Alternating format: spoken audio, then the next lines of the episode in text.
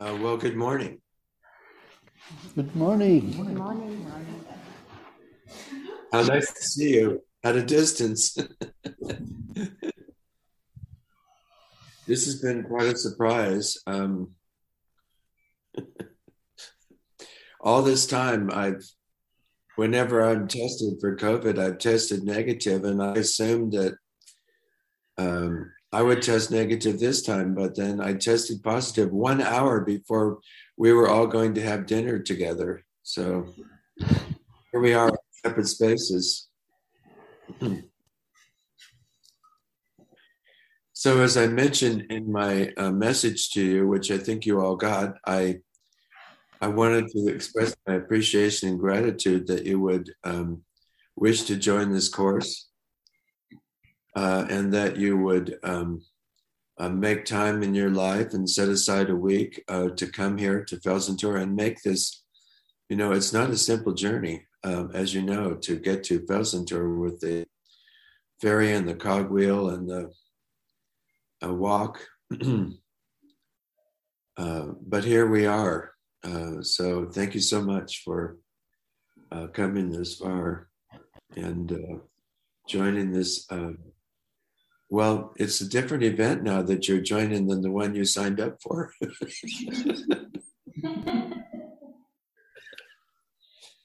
which is, you know, which is true all the time, but um, because the actual event is different than the one you sign up for in your mind. Um, it says you, you know, you know, we might say, you know, like if you get married, mostly marriages do not turn out to be the one you signed up for.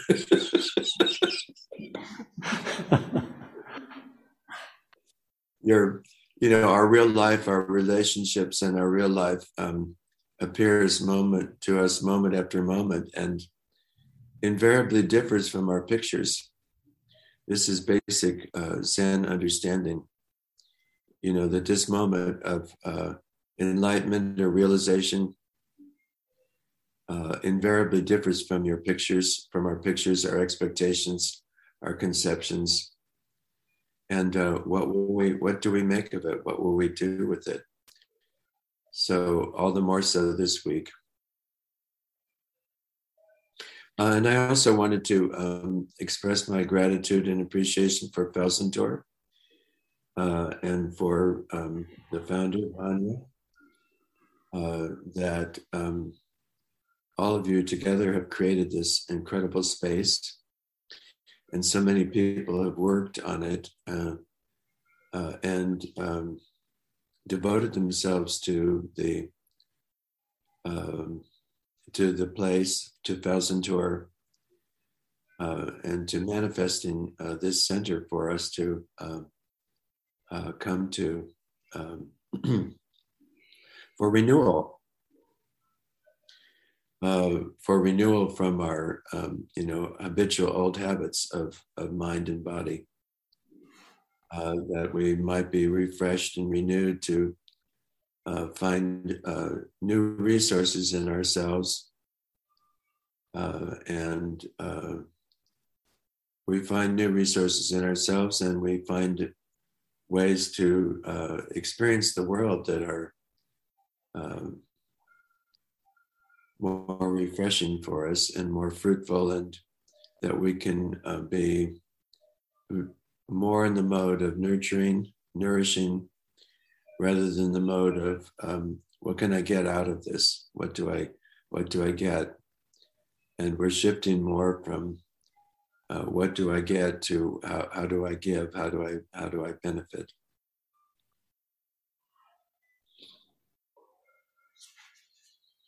Uh, so I wanted to share with you um, uh, perhaps my favorite Zen poem.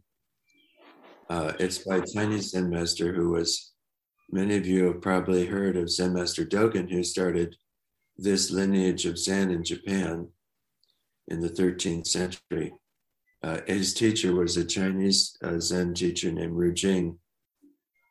Um, and Dogen, Zen master Dogen, went to Japan in his 20s he already knew uh, the whole Buddhist canon by heart. Um, and um, he met Ru Jing and they recognized each other immediately. Um, this is the way we um, aim to see each other. Uh, you know, another uh, blessed human spirit, um, someone uh, with great uh, depth and sincerity. Uh, and then, so I, um, when I come to these courses, I aim to see everyone this way. And so I appreciate your coming this way uh, out of your own good heartedness and your way seeking mind. You're seeking, how do I do this life? How to do my life uh, in a way that I can benefit others and nourish myself and nourish others? How do I do this? So important. and uh, Ru Jing's poem is um, The Great Way. The Great Way uh, has no gate. It begins in your own mind. The Great Way has no gate. It begins in your own mind.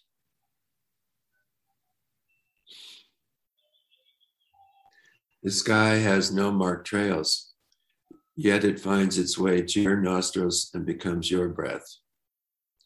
Yet it finds its way to your nostrils and becomes your breath. Somehow we meet, like tricksters or bandits of the Dharma. Ah, the great house comes tumbling down. Astonished, the azalea and rhododendron bloom.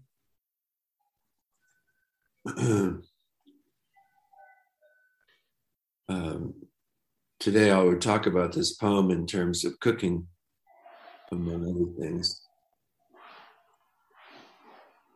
Uh, we think that um, you know the great way to learn to cook um, is something outside of us, uh, and when I started cooking, I thought there's a way to cook there's a way to get the results to come out right. There's a way to get things to come out the way they should. Isn't that what we're trying to do with our life? Make food that is the way it should be. Uh, and when I started cooking, if you wanted to do French cooking, you looked in Julia Child, and she told you how to make things. And if you wanted to do uh, Mexican cooking, you looked at Diana Kennedy's book, The Cuisines of Mexico. And if you wanted to do Indian cooking, you looked in Julie Sahni's book, Classic Indian Cuisine. And if you wanted to do American cooking, you looked in The Joy of Cooking or the New York Times cookbook. Because um, there's a way to do it. uh, and then you should aim to your aim is to make it the way it's supposed to be right and we've all come the we've all become a kind of person that we're supposed to be polite and friendly and well behaved and good manners you know some of us have done better at that than others and um, some of us are more misfits or bandits of the dharma we haven't quite learned how to um, be as um, carefully well mannered as others. oh well.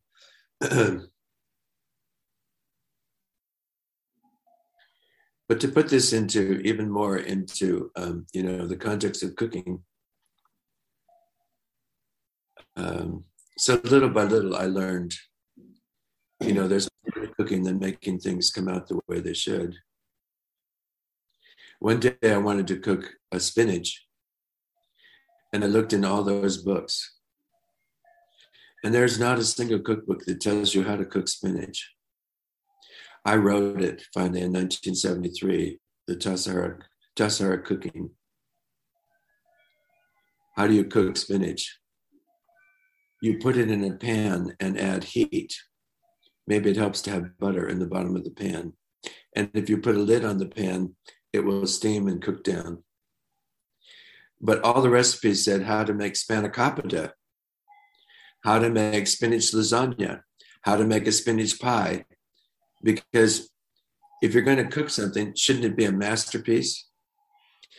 And the advertisements for the book said Ed Brown will teach even inveterate meat eaters how to produce vegetarian masterpieces. None of us should be alive unless our life is a masterpiece, right? And you shouldn't cook unless you can produce masterpieces. And you get cookbooks and go to courses so you can make a masterpiece of the food. Is this is this what our life is about? And that mostly all of us are all failures.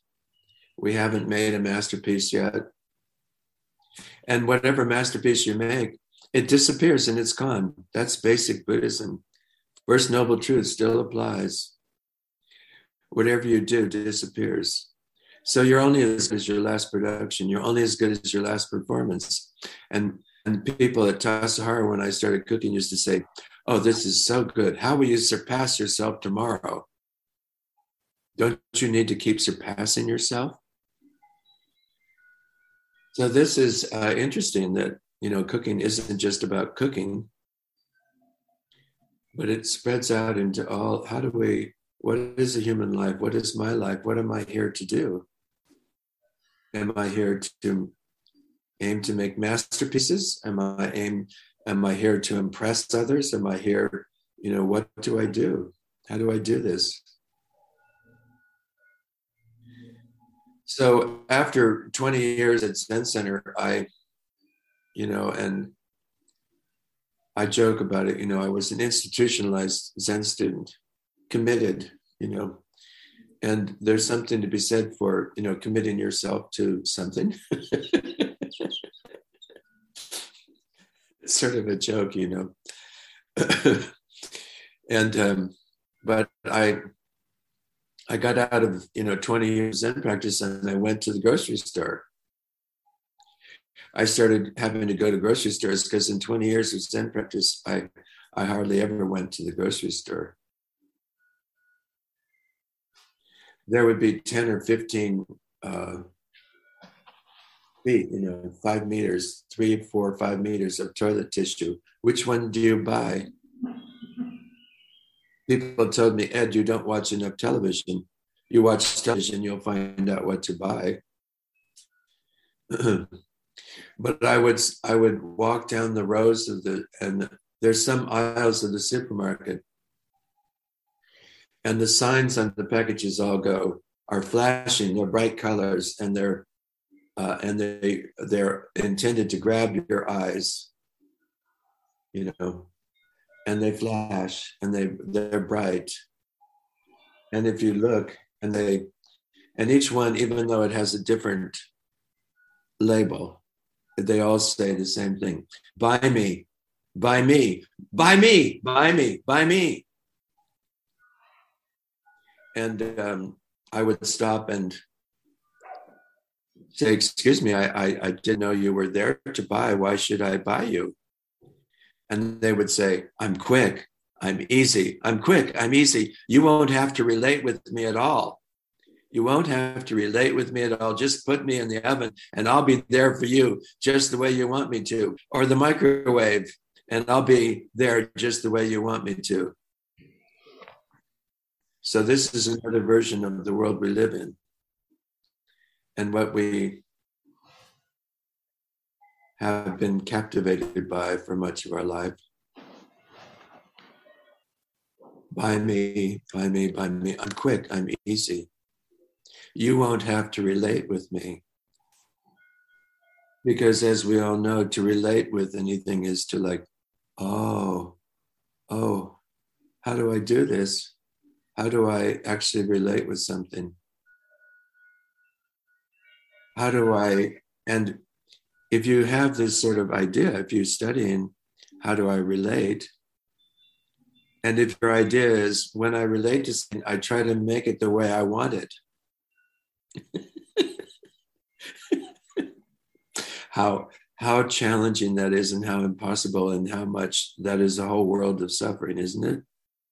To try to make someone else, your own thoughts, your own feelings, your own body, uh, the weather, you know, the food, how to make it the way you want it. And then we call that relationship.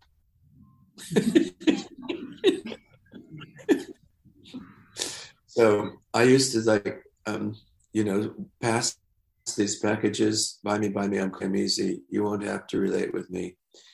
And then you get to the produce section. And the vegetables and fruits in the produce section are, are like Ru Jing's poem. The Great Way has no gate. It begins in your own mind. And the vegetables somehow they have no marked way, yet they appear. Here they are in front of you. And what will you do with them? So they don't say, I'm quick, I'm easy. They say, Hey, how are you doing today? If you start to converse with them, How are you doing? What you up to? Looking for something to eat? Oh, well, maybe I could help you. What do you think? And, uh, you know, one of my dear, dearly beloved Zen mentors, Paul Reps, used to say, ask a potato. a potato. Ask a potato. but the the all the the potatoes, the radishes, the carrots, the celery, the chard, the onions, they don't say, I'm quick, I'm easy. They say, Thank you. Please uh, take care of me. Uh, and we can do something together. And uh, we can work with each other, and I'll, um, I'll see what I can do with you uh, to become uh, some, uh, you know, to become eventually the lovely essence of a human being.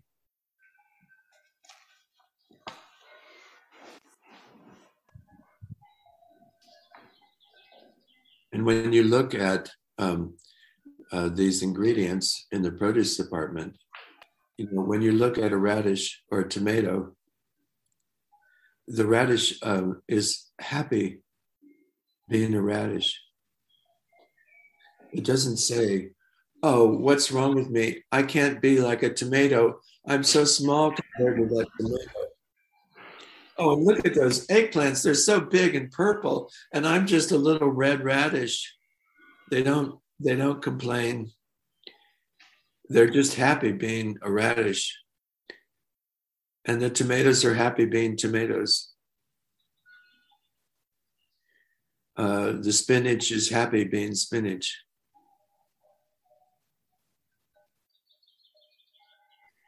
Uh, and they are so um, much themselves. And they live in this world without comparing themselves to others. Uh, and then here they are for us.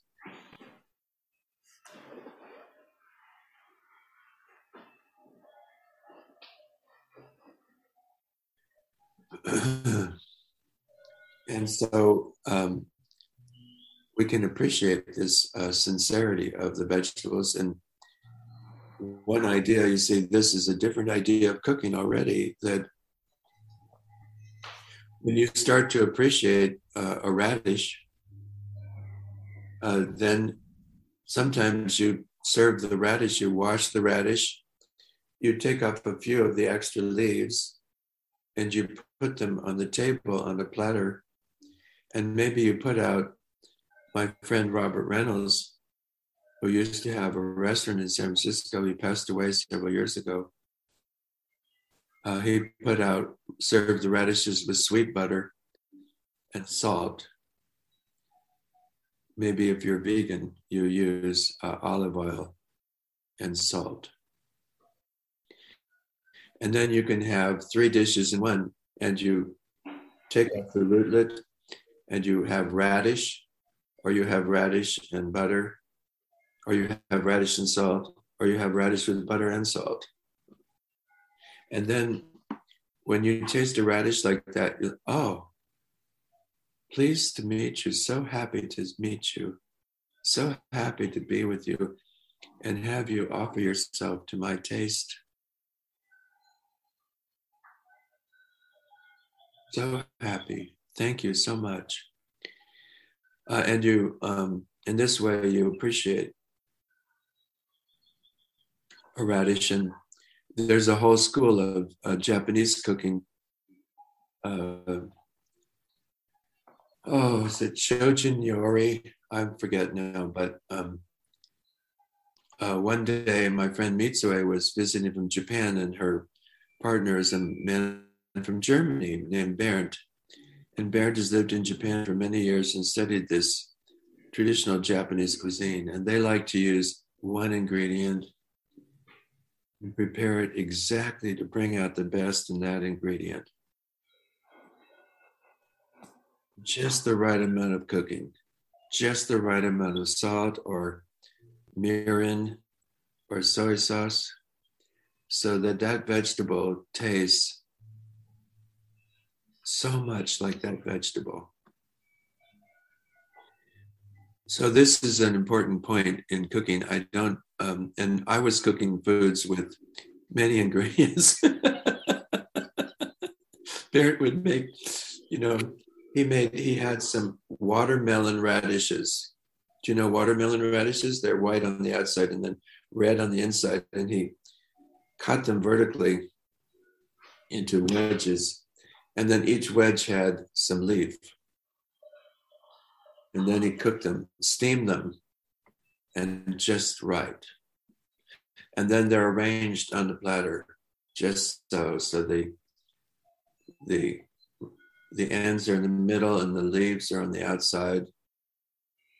So um, there's this appreciation for each ingredient. And in my way, I study this um, but we each have our own way. We each develop our own way. What interests us in cooking? But this brings us to this point, you see, um, which is one thing I emphasize in the classes. Um, I like to study, you know, um, what is salt doing in the food? What, and you start with something without any salt and then put on salt. I like to make hand fried sal- uh, salad. It's called hand fried because, and on the menu, there's a carrot salad with, and we cut the carrots, we practice cutting and cut the carrots in julienne pieces.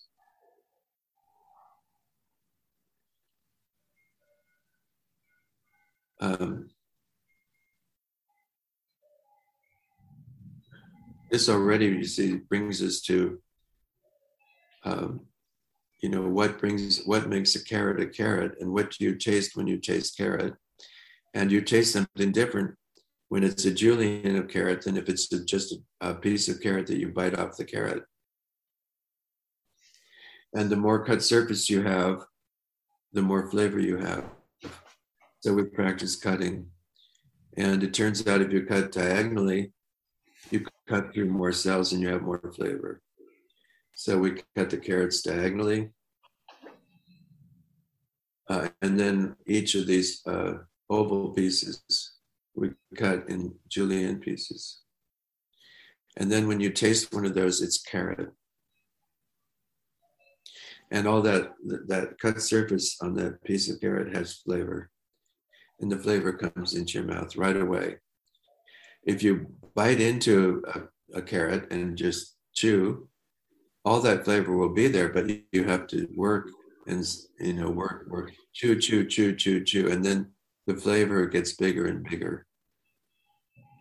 If you have the cut surface, the flavor is there immediately. And then we put on salt and we squeeze it. And that salt then um, salts the carrot and also releases juice. So it's as though you'd lightly cooked carrot. What's different now about the flavor? So I study. I like to study why, what is how how the, to use use the salt. How much salt do you like? you want to use.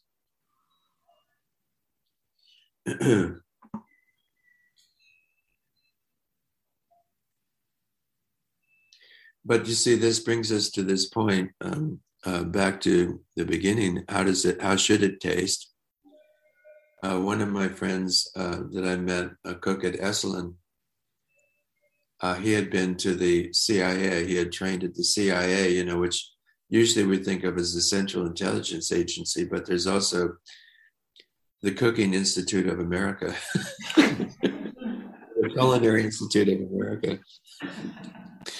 He says one of his teachers used to come around the room and say, Chef, what are you making? And you might say, carrot soup. And then this, the cook, the, the teacher would say, and what should carrot soup taste like? And then you were supposed to say, carrots. because uh, if people make, you know, there's carrot soup, there's yam soup, there's winter squash soup, there's pumpkin soup, there's perfection squash soup. They're all orange. Uh, and you can make them taste all the same. Because you put in orange juice and you put in ginger and you put in fresh basil uh, and you put in some chilies. And then you say isn't this good? Lots of flavor. What kind of soup is it? It's orange soup with many good flavors so we do different kinds of cooking and i sometimes cook like that but I'm also interested in, you know, not when, and when I started cooking, like, why is uh, thyme in tomato sauce? And I would add timian, thyme, to the tomato sauce until I could taste timian. And then add oregano until I could taste oregano. But if you're careful and you're studying, it doesn't take much, and then the flavor is more earthy or a little more wood. And the tomato sauce has a little more resin, a different flavor than it had before you added that. And you don't have to taste the timian, but you taste this little difference. So uh, the classes are, you know, and you can study this for yourself at home. Add one ingredient at a time. See what you taste.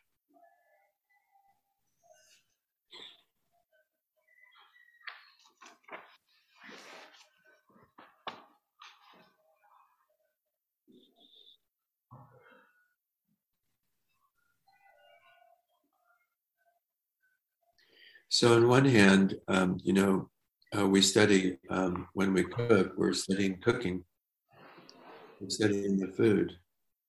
We're learning to appreciate um, the sincerity of the ingredients. Uh, and in appreciating uh, and uh, that sincerity, we begin to honor. Uh, and we already feel, you know, gratitude. Thank you for uh, coming this way, as I thank you for coming here. Thank you for being here with us. Uh, and we begin to think, uh, you know, here at Doesn't we have all this, uh, we have so much of the uh, ingredients are from Vanja's farm, Fromate, which is seven, 800 meters down the hill toward uh, Lake Lucerne. And um, there's a woman, Frida, who does much of the work there. So we begin to say, you know, thank you to the ingredients and thank you to Frida. Thank you for all the effort that's gone into this food. And it's it's thanks for, you know, to our ancestors. And thanks to the suffering of, you know, people and animals uh, life uh, lives on life.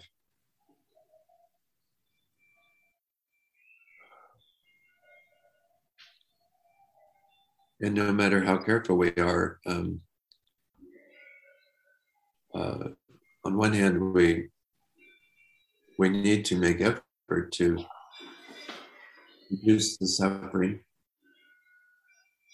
And we know that at the same time, um, it's inherent in life. The earth supports all of us, all of its creatures.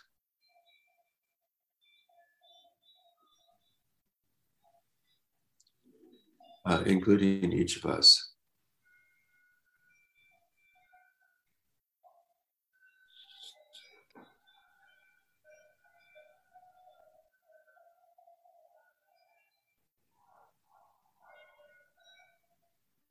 Uh,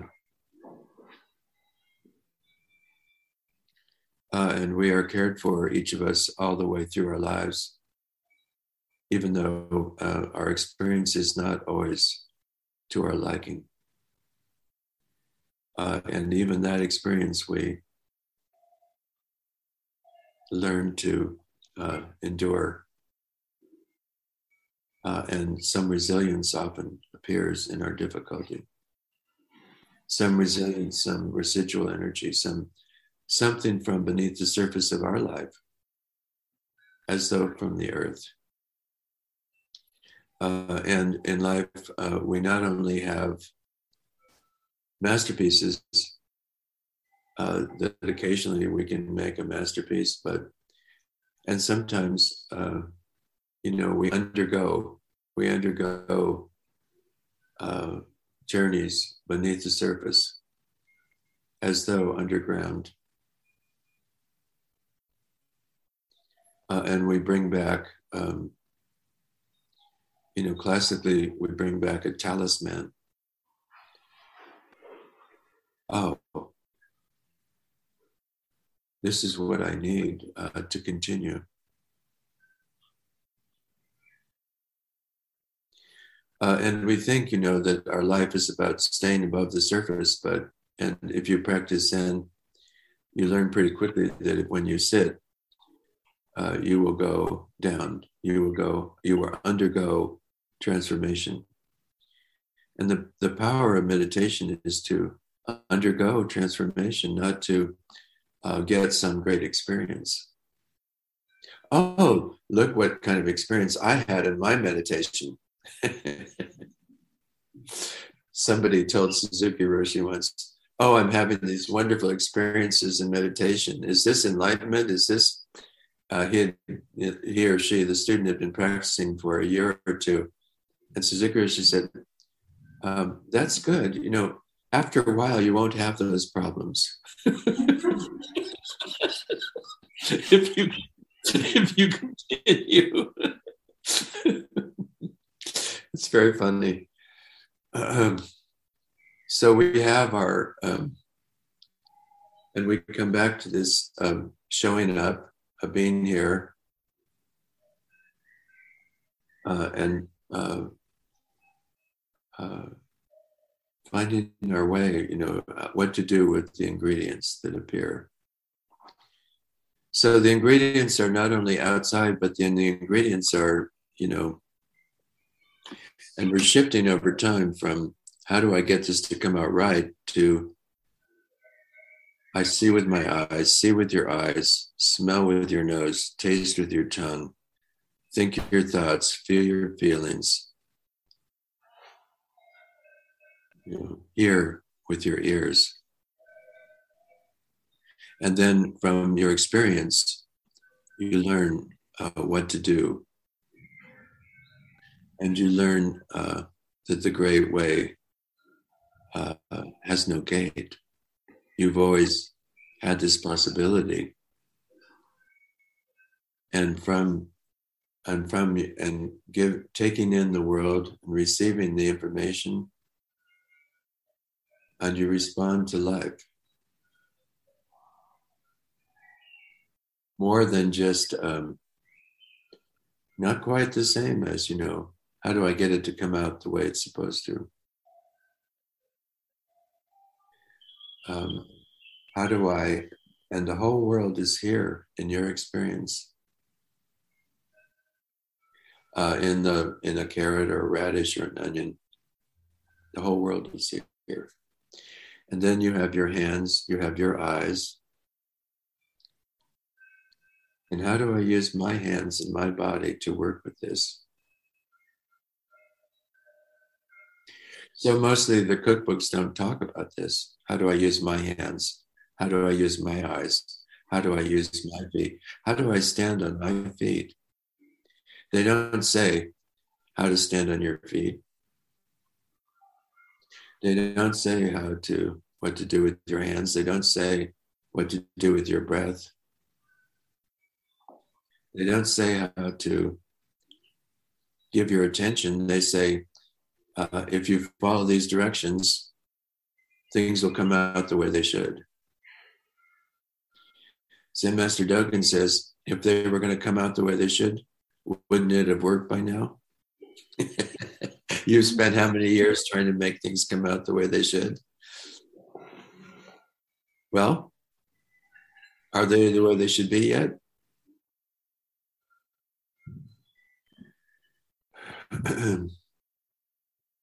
so, in this way, we're shifting from the outward forms or results or things that we can assess and measure.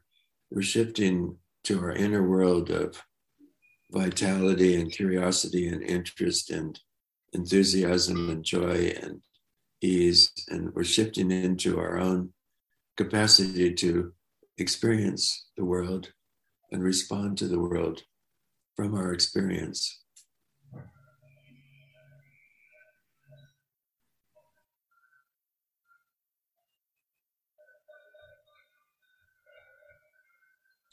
So, um, in this sense, you know, um, you might say that uh, rather than, you know, food and cooking being an accomplishment, it's something that you you do with your uh, life in response to the ingredients. And then you say, um, Here, please, I have this offering. And you offer your food uh, to sometimes just for yourself, because you're also a worthy, beautiful being, great spirit. So you um, make an offering to yourself. And sometimes it's hard to do that, but it's not so hard often to make an offering to your children or your spouse or your partner or the people, your family, the friends.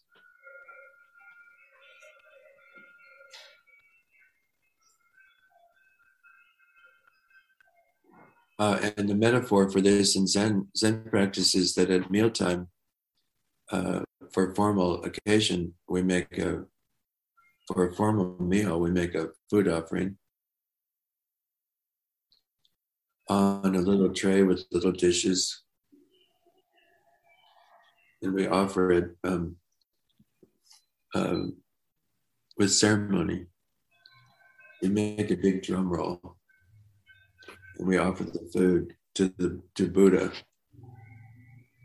And then you bow and you walk away. And funny thing, you know, the Buddha doesn't say anything. Love the potatoes. Salad, not bad. the Buddha doesn't say anything. And you might think, why would I make food for the Buddha? You know, why would I make food for these these beautiful people?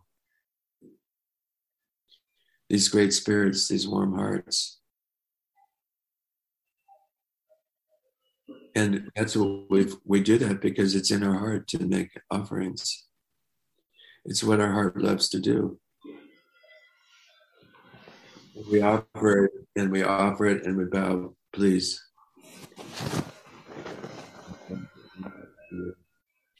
Offer this to you.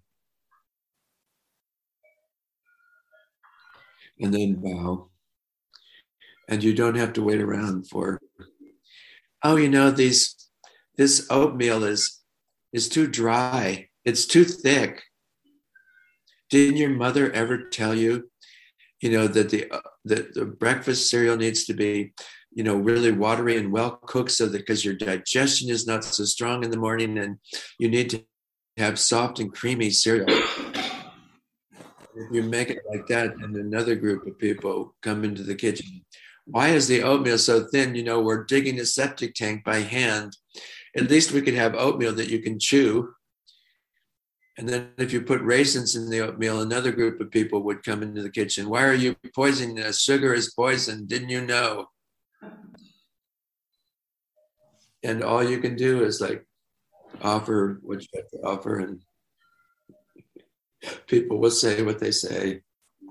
And you know, hey, I put my heart into it, and I offer it to you. I made my best effort. I devoted myself to, I gave my time, my attention, my hands, my feet, my breath to making this food. And it's an offering. It's what I have to offer today. And you're not in charge. None of us are in charge of how other people experience us. None of us can do anything about it. You know, there's no way to cook so that everybody says, Oh, bravo, bravo.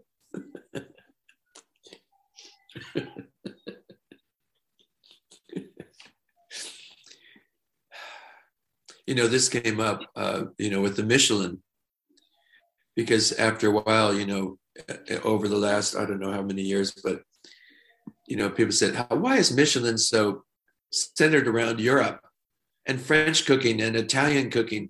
Well, what about Thai cooking and Chinese cooking and, and Indian cooking and, and Japanese cooking? Why don't they get any credit? so even if you're you know you have stars and stars and and then you have stress because you have to try to live up to your stars. And are you cooking for stars or are you cooking for to share your heart? And oftentimes people i've talked to say oh i worked at this restaurant or that restaurant and they say it was so stressful. Mm-hmm it was so stressful. And I love being at a Zen center where I could just share my heart with the food and offer it to people. It's so simple and precious.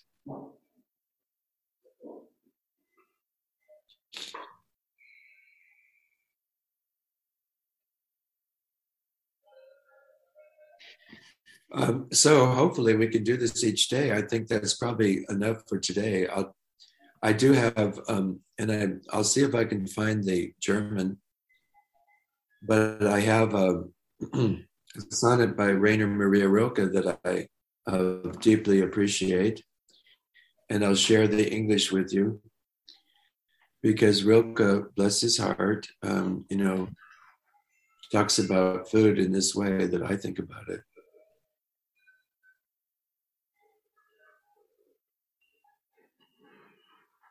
It's not about um, making something the way it should be or gathering you know praise but giving yourself to the ingredients to your own uh, warm-hearted experience of life. He says round apple this is um, um, various people's versions or translations and my putting it together. I had a friend who was a German who survived Hamburg.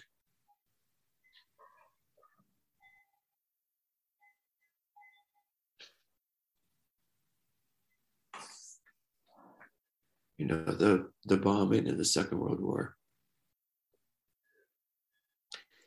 Uh, he worked with me on this poem round apple, smooth banana, melon, gooseberry, peach.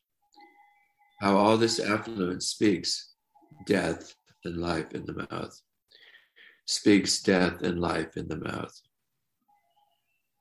I sense observant in a child's transparent features while he tastes.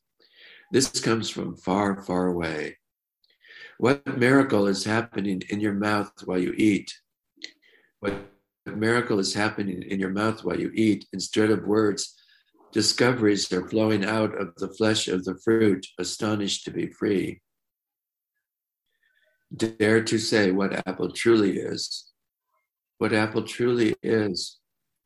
This sweetness that feels thick, dark, dense at first, then exquisitely lifted in your taste, grows clarified, awake, luminous, double meaninged, sunny, earthy, real. Oh, knowledge, pleasure, joy, immense.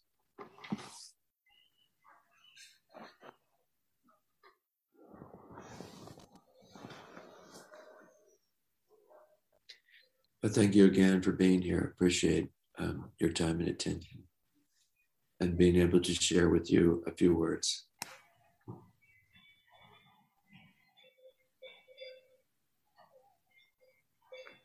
の人。